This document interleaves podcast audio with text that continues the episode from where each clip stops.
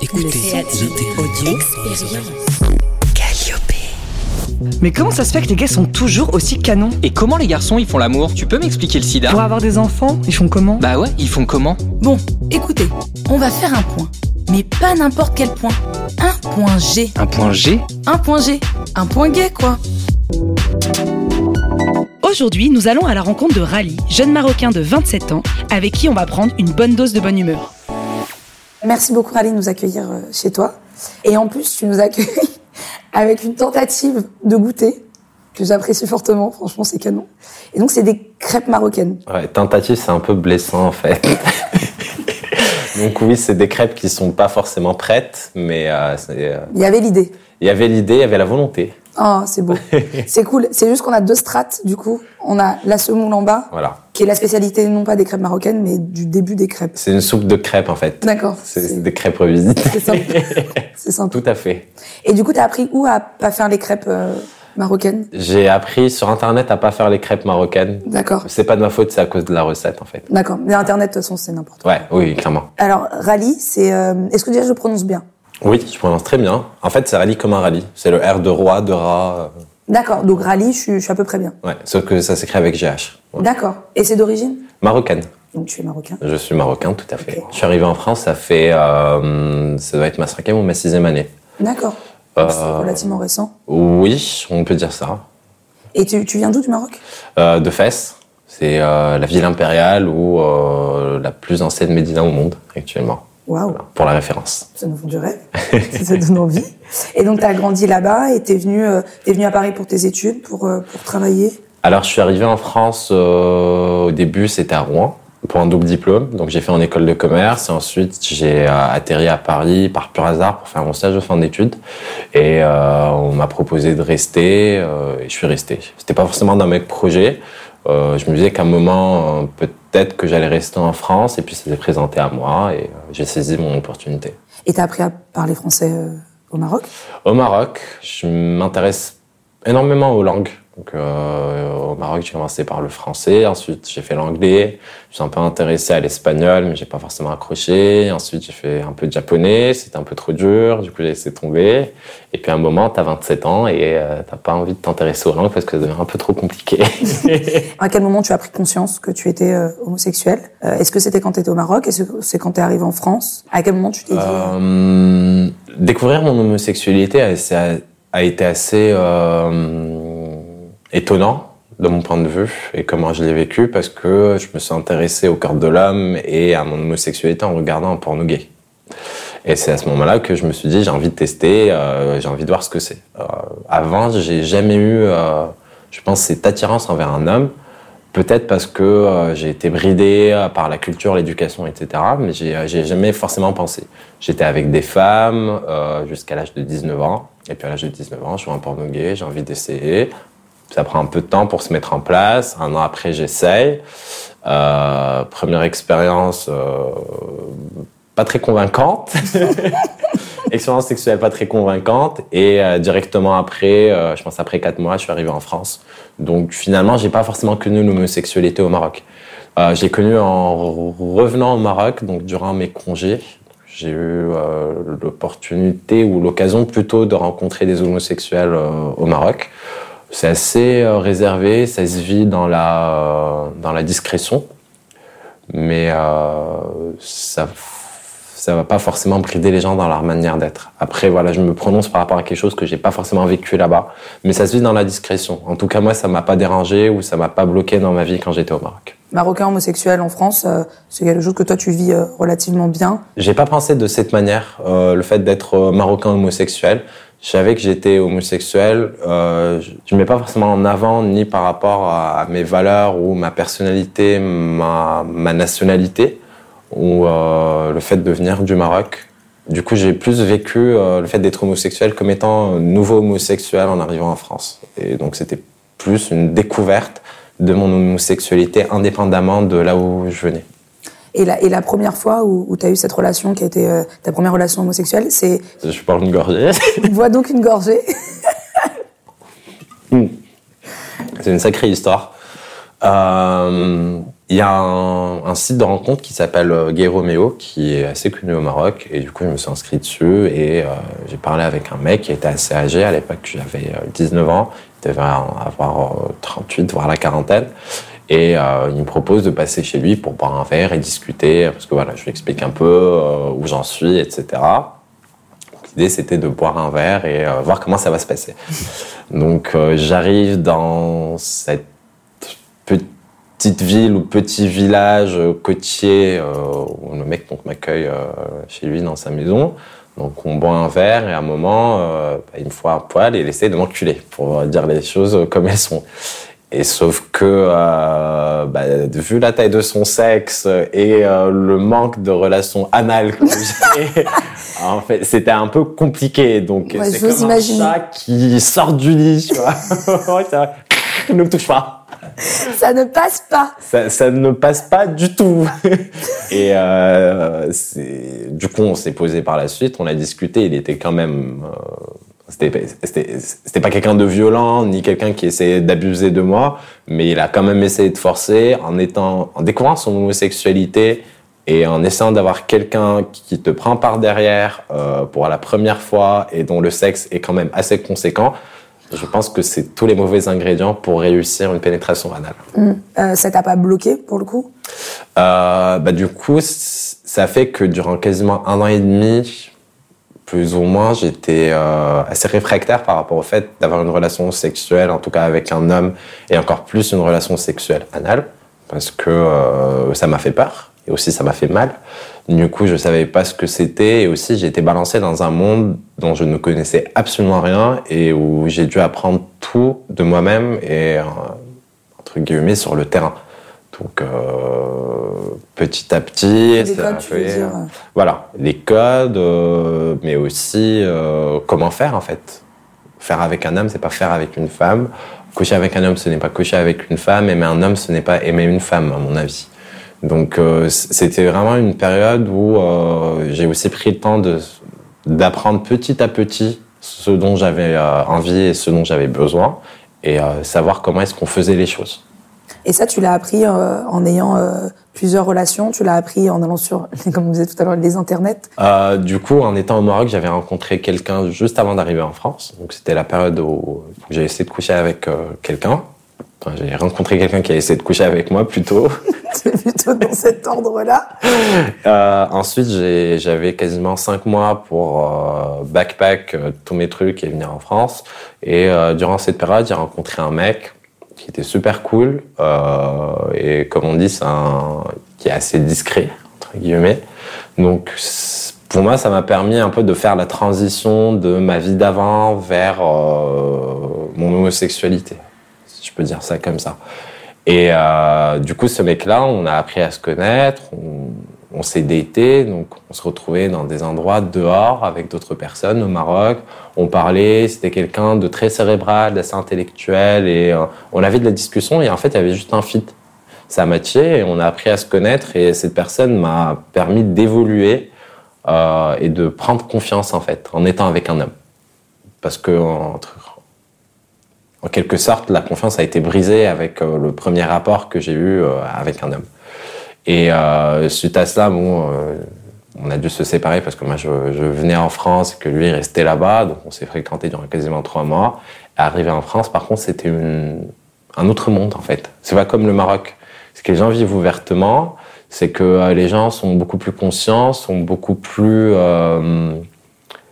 En fait, ils savent ce que c'est que l'homosexualité, ils ont une éducation sexuelle. Au Maroc, t'as pas ça.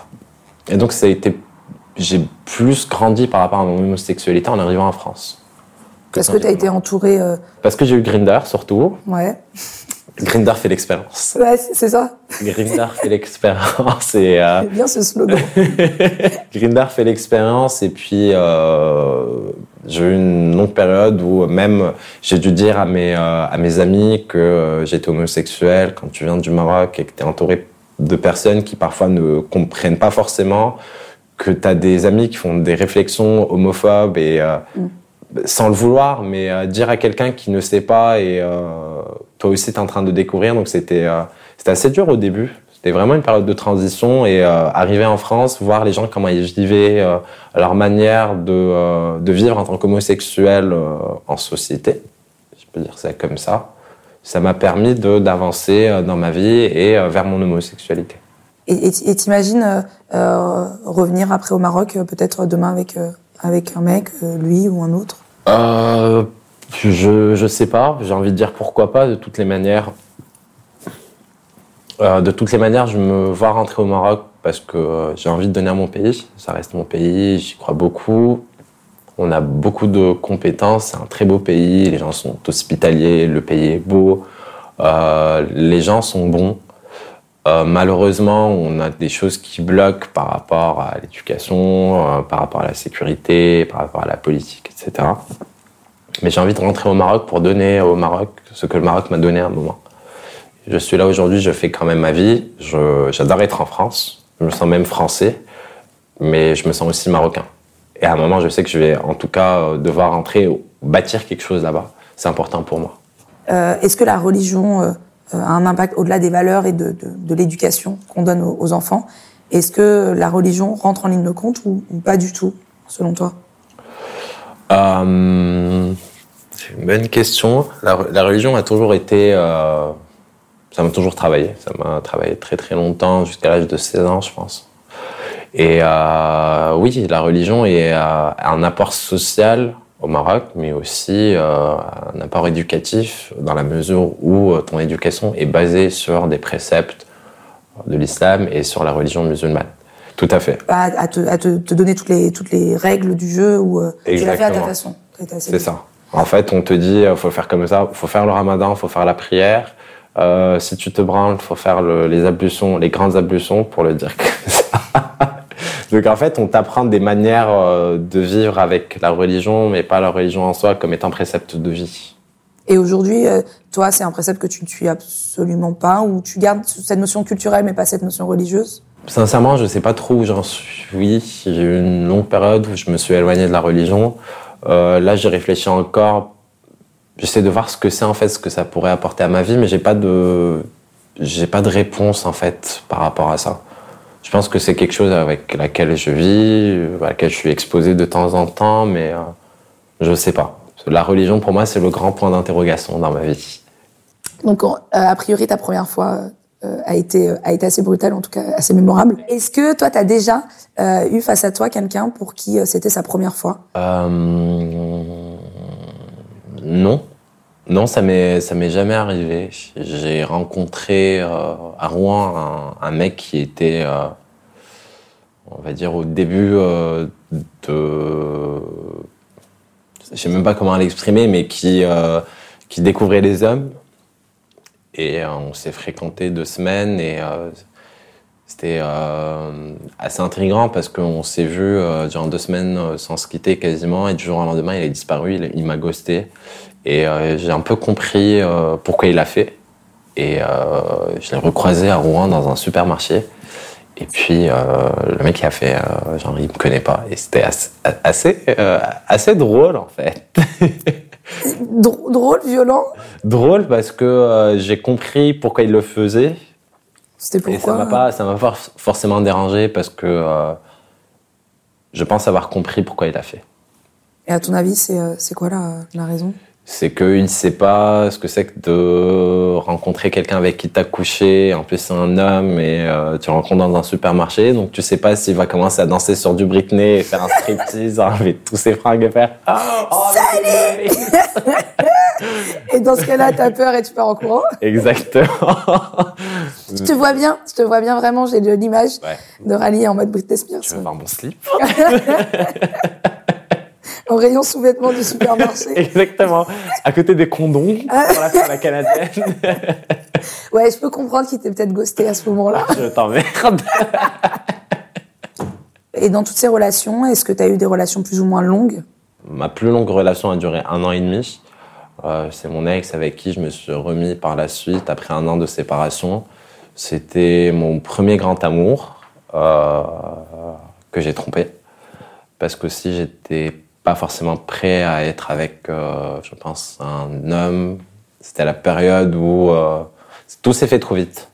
Tout s'est fait trop vite, on s'est rencontrés 3 jours après, on s'est plus quittés, on a dormi tous les soirs ensemble. 3 mois après, on a emménagé ensemble, on a fait des plans sur la comète, tout était allé trop vite pour moi et je pense que j'étais pas prêt à ce moment-là. Et du coup, je me suis séparé avec cette personne, c'était une déchirure. Et je me suis remis avec par la suite et entre-temps, j'ai eu des relations plus ou moins longues, comme tu dis, qui ont duré entre 3 et 6 mois et c'est tout. Il y a une communauté gay parisienne, est-ce qu'il y a une communauté gay marocaine ? Oui, il y a une communauté gay marocaine. C'est des Marocains qui sont venus s'installer à Paris et souvent, c'est aussi des Marocains qui se connaissent du Maroc. La communauté gay au Maroc est, je pense, assez fermée. Généralement, tout le monde connaît tout le monde. Et il y a un peu ça aussi à Paris. Donc, tu sais que quand tu vas rencontrer machin, bah machin connaît Michu et Michu connaît machin et tout le monde se connaît finalement. Donc oui, ça existe. Et c'est un milieu que tu fréquentes ou pas du tout ?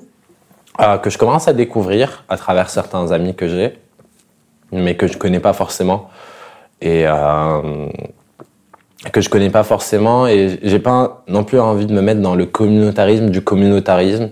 Déjà, j'évite d'être dans le communautarisme, donc ça en plus, déjà, t'es dans une communauté et tu rajoutes une couche. Je pense que c'est assez nocif. Et non, j'ai pas forcément envie d'être dans ce mouvement-là, mais je me dis juste que je rencontre des gens et qu'ils viennent d'où ils viennent. Est-ce que tu fréquentes... Je fréquente les soirées parisiennes. Est-ce que tu fréquentes... Ah là, c'est mal pareil. Est-ce que tu fréquentes quand même? Fréquenter. Tu sors souvent à Paris. Est-ce que tu fréquentes les soirées gays parisiennes? Les soirées gays à Paris, c'était un peu le monde de Narnia quand je suis arrivé. Monde de Narnia, pas parce que c'était bizarre, mais parce que c'était un peu l'arrivée à Disneyland Paris. Et les soirées gays parisiennes ont une âme, et toutes les soirées gays parisiennes sont différentes. Et ça m'a permis de rencontrer beaucoup de personnes qui sont devenues mes potes aujourd'hui. Chose à laquelle je m'attendais pas forcément. J'y allais pour passer du bon temps parce qu'il y a une ambiance qui est très bienveillante. J'arrive pas à savoir comment les gens qui n'ont pas fait de soirées gays parisiennes conçoivent les soirées gays parisiennes. Mon coloc, jusqu'à pas très longtemps, me disait « Oui, bah tous les mecs sont à poil, ils s'enculent à tous les corners et recoins. » Et donc, du coup... c'est pas le cas. C'est pas le cas. Il y a des soirées pas comme ça. Pas tout le temps. Voilà. Pas tout le temps. C'est pas tout le temps pareil. Le fait est que tu as des soirées où la musique électro est très pointue, où il y a une ambiance très très bienveillante. La communauté gay, c'est un peu... On caricaturise et on dit que c'est cliché, mais c'est des gens qui sont super sympas, qui s'apprécient et tu vas trouver quelqu'un dans le fumoir, tu vas parler avec, tu vas passer une bonne soirée, peut-être la personne va te proposer de faire un after ou juste te revoir le lendemain. Et j'ai des potes aujourd'hui que j'ai connus grâce à ça et qui sont de très très bons amis. J'ai juste envie de dire, allez dans des soirées gays parisiennes. Il y en a qui sont vraiment cool, où le son électro est hyper pointu, où les personnes que vous allez rencontrer, ça pourra devenir vos amis demain. Et faut le faire. Et je pense qu'il faut enlever cette barrière de dire non, c'est des soirées gays. En fait, il y a que des homosexuels. C'est pas vrai. En fait, les soirées gays parisiennes, c'est des soirées gay friendly, où tout le monde est le bienvenu, où tu peux venir faire la fête, où tu peux t'amuser et tu peux juste être toi-même. Mais merci beaucoup, en tout cas, pour ton accueil, Ghali. C'était vraiment un super projet. On est ravis. Bah, la prochaine fois, tu feras les crêpes. Eh ben, avec grand plaisir. Bah, c'est déjà fini. Bah non, les épisodes sont disponibles sur toutes les plateformes de streaming et retrouve Pongé sur Facebook et Instagram.